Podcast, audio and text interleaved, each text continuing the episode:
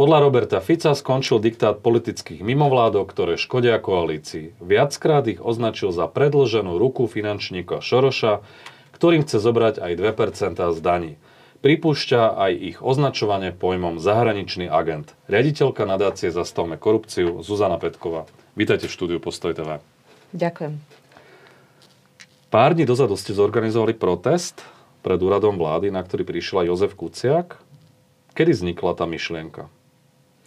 Tá myšlienka vznikla, keď sme sa dozvedeli, že Robert Fico chce zrušiť špeciálnu prokuratúru. Už predtým bolo viacero krokov, ktoré podľa nás podrývali základy právneho štátu, ale toto bol ten impuls, kedy sme si povedali, že už musíme konať, musíme ako viaceré mimovládky, ktoré sa tomu venujú, spojiť sily.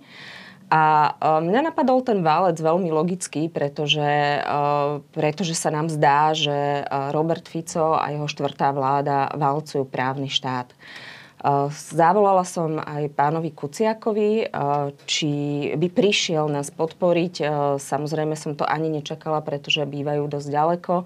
A pán Kuciak neváhal, hneď sadol na vlak a, a išiel za nami. Ono to bolo prakticky, myslím, že v piatok bol zverejnený ten zámer a myslím, že už v sobotu ste to organizovali, alebo tak bezprostredne, veľmi rýchlo, že to bolo uh, také promptné. My sme to zorganizovali veľmi rýchlo, ale uh, nebola to, uh, nebol to víkend, uh, bola to streda a bolo to tiež symbolické, lebo v stredu bol, zasadala vláda, ktorá práve riešila tie skrátené legislatívne konania v súvislosti s týmito návrhmi. Zároveň bol Mikuláš, takže sme to brali, že prinesieme aj taký darček Robertovi Ficovi a jeho ministrom. Čo vám na to pán Kuciak povedal, keď ste mu prvýkrát zavolali, že takéto niečo sa deje? že samozrejme, že hneď do toho ide. Chcela veľmi ísť aj Zlatica Kušnírová, ale ako vieme, Zlatka sa stará ako profesionálna mama o, o viacero malých detičiek a nemala kam vlastne, nemala ako si zobrať dovolenku, takže nás podporovala na diálku morálne. Vy ste zároveň spustili petíciu, ktorú ste vlastne adresovali aj Európskej komisii. Tu, tá petícia je vlastne za záchranu právneho štátu a proti tej demontáži. Tá petícia má už viac ako 30 tisíc podpisov, čo je za taký krátky čas tiež pomerne slušný úspech. Ale ja som si to vši- pozrel tak trošku podrobnejšie a všimol som si, že je tam pomerne veľa anonymov, že ľudia tam nemajú zverejnené svoje mená. Túto možnosť vždy ponúkate? Táto možnosť sa pri petícii ponúka. E, buď ju podpisuje e, človek svojim menom, tak aby to bolo viditeľné. My ako, ako vyhlasovateľi, ako signatári však e, máme maily týchto ľudí a vieme si overiť, že ide o reálnych reálne osoby. A zároveň tú petíciu posielate s reálnymi osobami, akurát nie sú verejne viditeľné. Presne tak. Uh-huh. A v tejto chvíli je to viac ako 32 tisíc. My práve dnes sme poslali tento list spolu ešte s ďalším listom, ktorý sami od seba vlastne napísali rodiny Jana Kuciaka a Martiny uh-huh. Kušnírovej. Ten už bol aj zverejnený niekde? Ten ešte nebol uh-huh. zverejnený. Uh, poslali sme, sme to poslancom, všetkým poslancom Európskeho parlamentu a zároveň do Európskej komisie ľuďom, ktorí majú na starosti vlastne otázky právneho štátu, prokuratúry a súdov. Práve dnes, pokiaľ viem, aspoň podľa programu, ktorý je zverejnený na stránkach Európskeho parlamentu, by popoludní, e, teda v stredu o štvrtej sa mal parlament zaoberať situáciou e, na Slovensku. Takže verím, že poslanci tie listy zaregistrujú a budú sa venovať aj ich obsahu. A čo je v, tých, v tom liste, ktorý rodičia Jana a Martiny vlastne posielajú Európskom parlamentu? Ten list písal pán Kuciak osobne, je veľmi emotívny. Pán Kuciak v ňom vyjadruje znepokojenie, čo sa deje na Slovensku pripomína eh, tú vraždu, eh, má obavy, že keď sa zruší špeciálna prokuratúra, eh, tak opäť ten objednávateľ vraždy, ktorý je obžalovaný, ten, ktorý je najviac podozrivý z toho, že si vraždu objednal, a to je Marian Kočner, že opäť získa čas vo svoj prospech a že tá spravodlivosť, ktorú, na ktorú oni už roky čakajú, že sa opäť odiali. Hm. Pristavme sa trošku ešte pri tých anonymoch. Naozaj, že ich je dosť veľa. Neviem, či je to viac ako polovica, ale je to pomerne veľké číslo aj na prvý pohľad.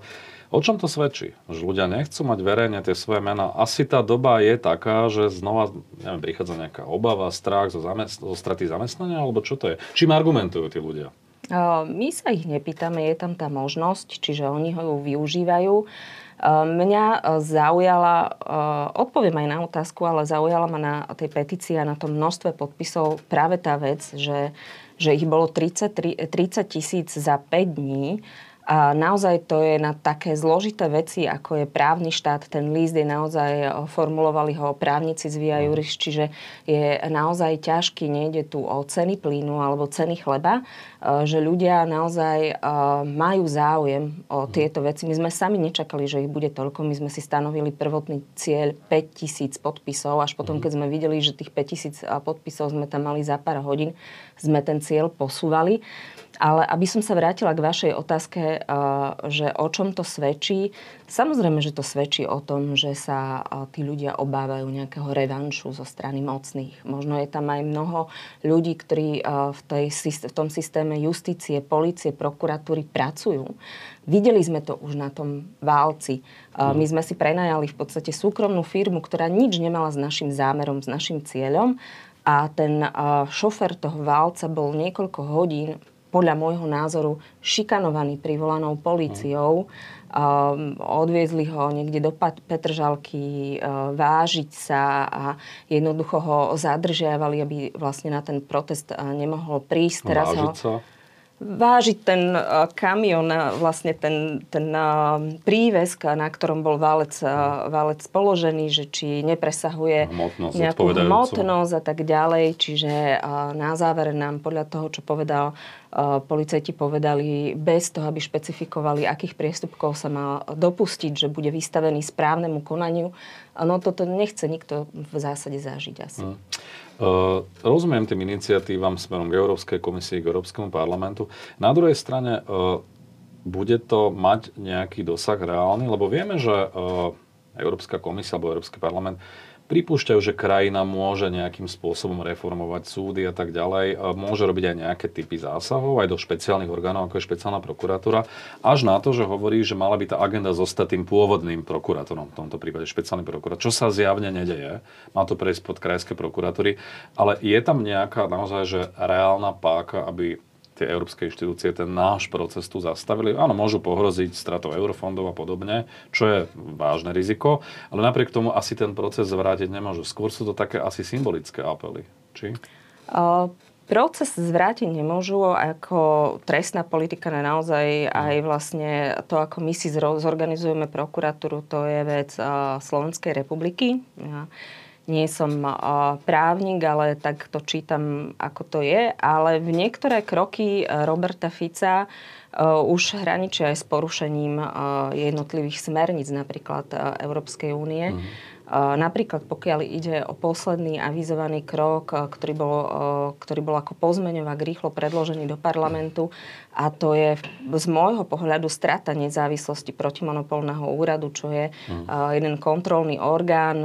Ľudia často nevedia, čo tento orgán robí, ale ja uvediem konkrétny príklad. Napríklad my sme pred rokmi zistili, že firmy blízke Jozefovi Brhelovi, ktorý je označovaný médiami za oligarchu Smeru, sa dohodli a vytvorili kartelovú dohodu, mhm. aby jedna z nich získala zákazku lukratívnu od štátu. Dali sme podnet na tento úrad a tento úrad firmám vyrúbil 7 miliónovú pokutu. No a, a ako to chce vláda obmedziť teraz? Vláda to chce obmedziť tak, že chce v podstate ovládnuť ten plný úrad. Mm. On bol preto taký nezávislý, že mal nezávislé vedenie. Ten šéf toho úradu bol vyberaný transparentným výberovým konaním. Vybrala, vybrala ho nezávislá komisia. Mm. Vláda, keď sa s tým stotožnila, dala to parlamentke, prezidentke. Prezidentka vymenovala tohto riaditeľa PMU.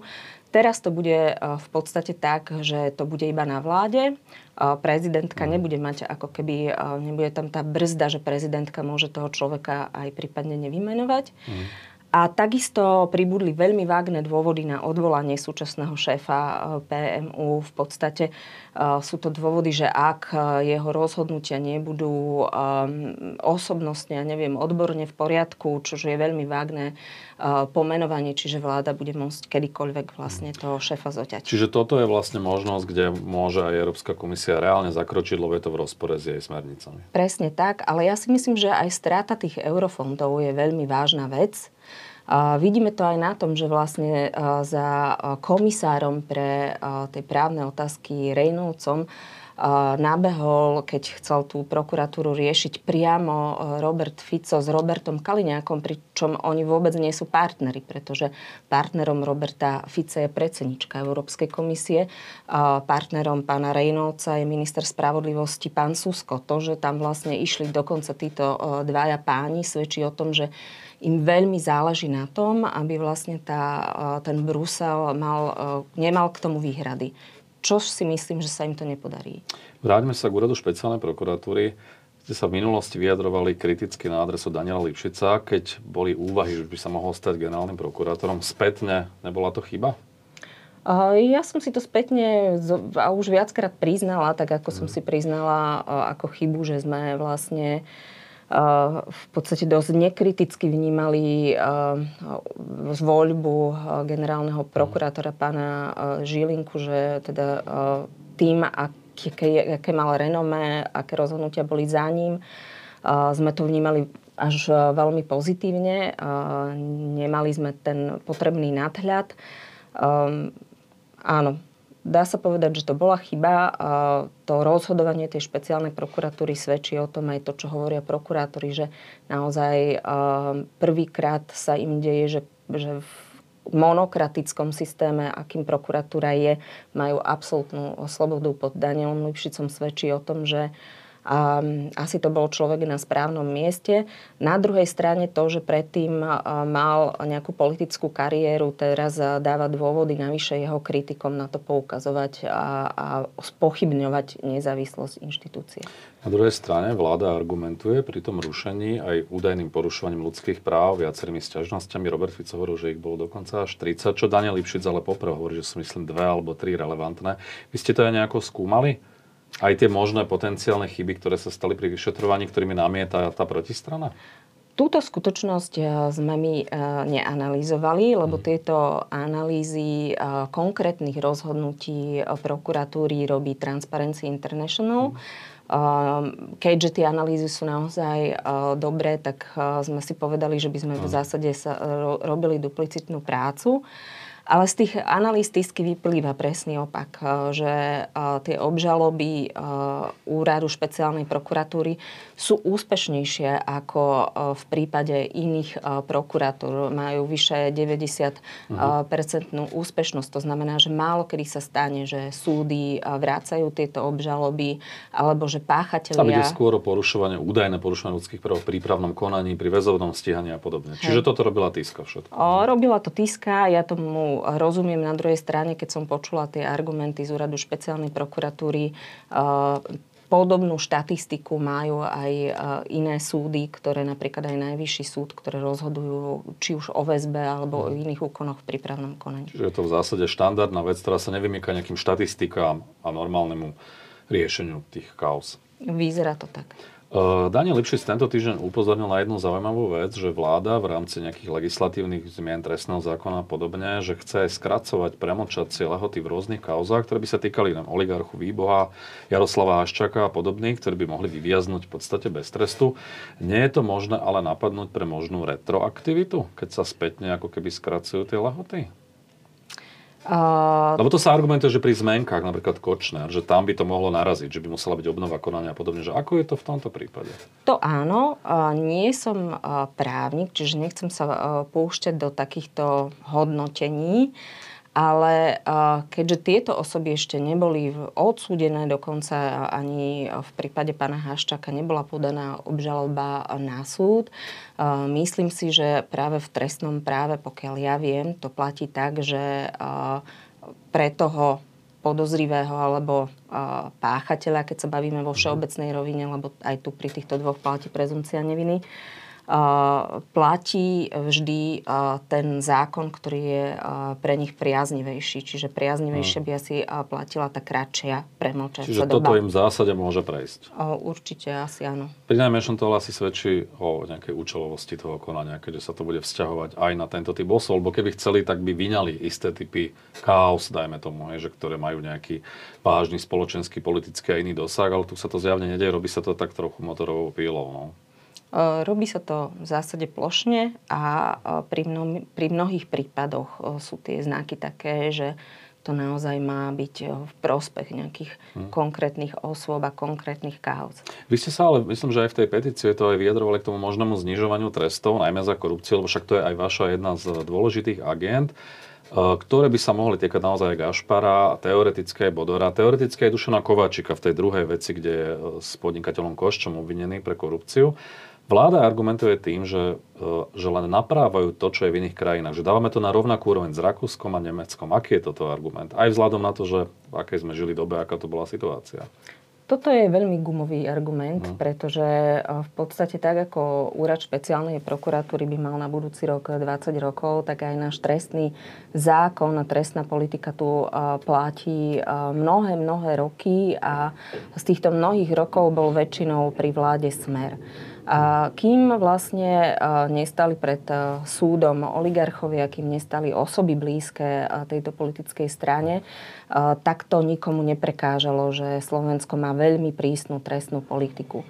A keď hovoríme o tom, že tie tresty sú u nás vysoké, sú vyššie ako v Rakúsku alebo podobne, Áno, ale máme tu aj o mnoho vyššiu mieru korupcie. To znamená, že keď sa pozrieme na rebríčky indexu korupcie, tak sme proste zaostávame za nejakým Rakúskom, s ktorým sa vláda alebo osoby, ktoré, ktoré sú no. za znižovanie trestov, ktoré argumentujú, tak sme desiatky miest napríklad za Rakúskom, pokiaľ ide o vnímanie korupcie. Nemali by sa v prípade verejných činiteľov naopak ešte možno zvyšovať tie tresty, aj vzhľadom na to, do akej miery je tu postihnutá štátna správa bezpečnostnej zložky tajnej služby, že to naozaj nie je úplne obvyklé. To je na diskusiu hmm. odborníkom v trestnom práve. Napríklad pri tomto novom nastavení táto diskusia vôbec neprebehla. To znamená, že veľmi sa, rýchlo... Sa to iba plošne znižuje. Zase sa to plošne veľmi hmm. znižuje. Veľa sa diskutuje o postavení a roli kajúcnika. Vieme, že sa to vníma aj kontroverzne. Robert Fico, Smer ich označujú za udavačov, ktorí za výhody vlastne natierajú kohokoľvek, vymýšľajú sa nejaké príbehy. Na druhej strane vieme, že bez kajúcnikov by neboli rozkladané zločinecké skupiny ani v minulosti, ani teraz to postavenie sa má upraviť do takej miery, že sa má, myslím, že do 10 dní hneď upraviť e, alebo v nejakom zázname úradnom spísať možné benefity a tak ďalej. Čo sú najväčšie rizika toho úpravy toho postavenia? A nebude ich to možno aj odrádzať tých kajúcnikov, že už nebudú mať také postavenie ako doteraz, že je to taký pokus ich trošku zastrašiť možno? Tak určite je to signál ale smerom k týmto, ja ich teda sa snažím nevolať kajúcnici, ale tak ako to e, správne má byť e, spolupracujúcej obvinený. Určite je to aj signál smerom k ním, že pozor, tak teraz sa vám to už nevyplatí, teraz vám to zrátame, vy ste tí, čo ste tí podrazáci, takto sa vlastne aj mhm. tí koaliční politici vyjadrujú smerom k osobám, ktoré naozaj odkrývajú ten zločin a idú do tej spolupráce, čiže berú na seba isté riziko, tak ešte im aj vlastne verbálne hrozia na tlačovkách a podobne. Navyše do 10 dní rýchlo sa dohodnúť je pomerne aj krátka lehota. Mm, nie, jednak jednak to a jednak už aj tí prokurátori, ktorí e, dnes dozorujú tie prípady, e, hovoria o tom, že, e, že sa to možno v niektorých prípadoch nestihne, pretože tých spisov... No potom oni odskočia od toho. Presne tak. A no. tých spisov, ktorý, ktorých tam je, živých, je okolo tisíc na no. špeciálnej prokuratúre. Čiže naozaj je toho množstvo, množstvo osôb a množstvo vecí. No, čiže taká klasická obštrukcia, keď to mám tak povedať. Veľa sa hovorí aj o tej ochrane oznamovateľov trestnej činnosti. Vieme, že ju majú mnohí bývalí policajti, aj okolo Jana Čurilo a ďalší. Na druhej strane, hm, keď sa skúsim sa od toho ako keby odosobniť, že, že či to nebolo predsa len trošku účelové. To oni nie sú klasickí whistlebloweri, takí tí zo prostredia štátnych úradov a podobne, že či to nebola trošku taká finta. Ja tomu rozumiem, prečo to tak je a nenamietam to, ale viem si predstaviť protiargument z druhej strany, že to bolo tak trošku šité horúcou ihlou pred voľbami, aby boli tí ľudia zákonne chránení. Nevidela som celý spis, ja som mala možnosť nahliadnúť len do trestného oznámenia, ktoré niektorí podávali so súhlasom ich advokáta pána Kubinu. A argument, ktorý povedal vlastne prokurátor, ktorý im tento status chráneného oznamovateľa udelil, myslím, že to bol pán Harkabus, uh-huh. že teda naozaj oni oznamovali trestnú činnosť, ktorá sa týkala aj nejakých zložiek v rámci ministerstva uh-huh. vnútra, a, vtedy to dáva logiku. A minister vnútra, ktorým je dnes pán Šutaj Eštok, ešte aj v predvolebnej kampani sa im vyhrážal. Uh-huh takže tým pádom ten mhm. status chráneného oznamovateľa im patril. Máme tu inštitúcie na to, ktoré, by, ktoré to majú posúdiť. Je tu úrad na ochranu oznamovateľov, mhm. ktorý sa s tým stotožnil. Sú tu už nejaké rozhodnutia súdov, ktoré to buď potvrdili, alebo nespochybnili, lebo aj mhm. tie rozsudky, ktoré boli v prospech ministerstva vnútra, ministerstvo vnútra, ako vieme, ich postavil minister, be, mimo službu, bez súhlasu úradu na ochranu oznamovateľov, tak tie rozsudky boli v podstate iba o tom, že či to rozhoduje miestne a príslušne správny súd, tak. nie o tom obsahu, to, že by nemali mať status oznamovateľa. Čiže aj v tomto sa mi zdá, že minister trošku prekrúca realitu. Uh, vieme, že Robert Fico dlhodobo atakuje mimovládky, najmä také ako je vaša, o ktorých hovorí, sú politické a podobne. Chcú ich nejakým spôsobom obmedziť. Hovorí sa o tom, že by ste prišli o 2%, že by sa mohol každý človek vlastne rozhodnúť, či to dá na rodičovský dôchodok alebo mimovládke. E, do akej miery by vám toto skomplikovalo? Vašu činnosť, pôsobenie do budúcnosti. Je to významná časť príjmu? Uh, nie je to úplne bezvýznamná časť príjmu, pretože u nás uh, máme ročne okolo 40 tisíc eur z uh, 2% a každý rok to stúpalo. Čiže to je ale... koľko percentuálne? 30% príjmu? Nie, nie, nie. Je to 10% príjmu. 10. My máme rozpočet do okolo 350-400 uh-huh. tisíc eur na všetky aktivity. Asi by sme obmedzili nejaké projekty, ktoré dnes robíme, možno na, na školách vzdelávania a podobne protikorupčné. Čo už je aj taká ambícia vlády, trošku to zosekať?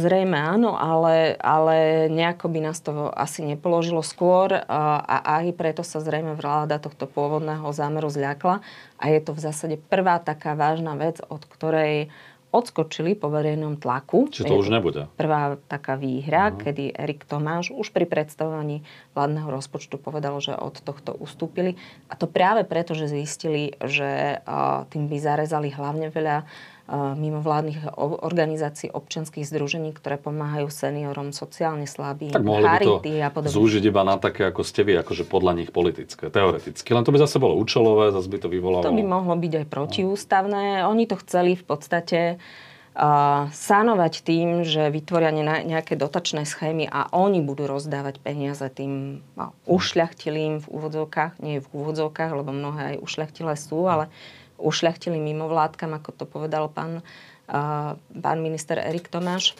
A, ale to by bolo vlastne zase o tom, že nie občan sa rozhodne, ktorá mm. mimovládka stojí za podporu. Hlavne od citovo vydierajú tým. No áno, hlavne to je citové vydieranie, že rozhodovať sa medzi rodičmi, mimovládkami a tak ďalej. Vieme, že v týchto dňoch na Slovensku veľké protesty. V Bratislave bolo teraz už 15 tisíc ľudí, boli aj v iných mestách a tak ďalej. Predpokladám, že, tam, že sa aj zúčastňujete, že sa nejakým spôsobom do toho zapájate. Je šanca, že môžu tieto protestné aktivity zvrátiť celú tú demontáž právneho štátu, ako sme o nej hovorili na začiatku, že ten valet zastavia? Uh, my uh, sa nezúčastňujeme na tých uh, prípravách, pretože sú to politické aktivity. Ako, ako občania tam chodíme uh, podporiť vlastne ciele tých protestov. Ktoré korešpondujú s tou petíciou. Podľa Presne tak. Uh, áno, ja si myslím, že áno. Myslím si, že naozaj ten tlak občanov, ktorý vidí Brusel a ktorý už v minulosti sa ukázalo, že Smeru to nebolo jedno, aj keď myslím si, že teraz je voči tomu viac rezistentný že môžu, môžu zvrátiť niektoré procesy. Minimálne si možno koalícia rozmyslí, či naozaj pôjde takto rýchlo a tvrdo, pretože by to mohlo urobiť aj škrt cez rozpočet Petrovi Pellegrinimu, ktorý chce kandidovať v prezidentských voľbách. Tu treba napríklad pripomenúť, ja si myslím, že to nečakali, lebo treba pripomenúť slova z nahrávky z poľovníckej chaty v Čifároch, ktoré zverejnili médiá, kde Robert Fico vlastne tomu osadenstvu hovorí, že vulgárnym spôsobom, že čo sa stane, keď prídu k moci, ako zlikvidujú špecializovaný trestný súd, ako všetky obvinenia padnú a že nikoho to nebude zaujímať, že nikto nebude protestovať, tak pravdepodobne koalícia rátala aj s tým, že keď to spraví rýchlo, no. počas Vianoc, ľudia budú mať iné problémy, budú ešte možno uh, mnohí, mnoha tá časť kritickej verejnosti frustrovaná z výsledkov volieb, že, že tá, uh, tí Čo tak aj dlho bolo, dva mesiace. A práve to zrušenie USP uh, premietlo tú emóciu alebo zmenilo ju z tej paralýzy na hnev podstate, Presne tak. že to sa otočilo vlastne proti ním čiastočne. Vy môžete s tou petíciou, kde máte vyše 30 tisíc podpisov, ísť aj do nášho parlamentu. Bola to formulovaná tým, že sme si netrúfali ako líst a výzva Európskej komisie, takže keď to bolo takto podpisované, tak tak e, do parlamentu ju môžeme predložiť, ale parlament nebude mať povinnosť sa ňou Ale tam je nejaká lehota. Koľko podpisov treba? Uh, myslím si, že stačí nejakých 10 tisíc podpisov, uh-huh. nechcem hovoriť, ale toto vravím nie je uh, uh-huh. nazvané, že je to petícia, ale že je to list pre Európsku komisiu. Dobre, uvidíme, ako to nakoniec celé dopadne. Asi múdrejší budeme presne až po tých vianočných a novoročných sviatok, sviatkoch, či ten proces nejakým spôsobom sa útlmi, ale bude pokračovať ďalej. Minimálne vy určite cez vaše kanály aj cez ten list asi budete pokračovať, predpokladám. Určite áno. Pokúsime sa neprestať v obrane právneho štátu, špeciálnej prokuratúry a konaní, ktoré dnes prebiehajú a ktoré sa týkajú veľkých korupčných kauz. Ďakujem za rozhovor. Ďakujem.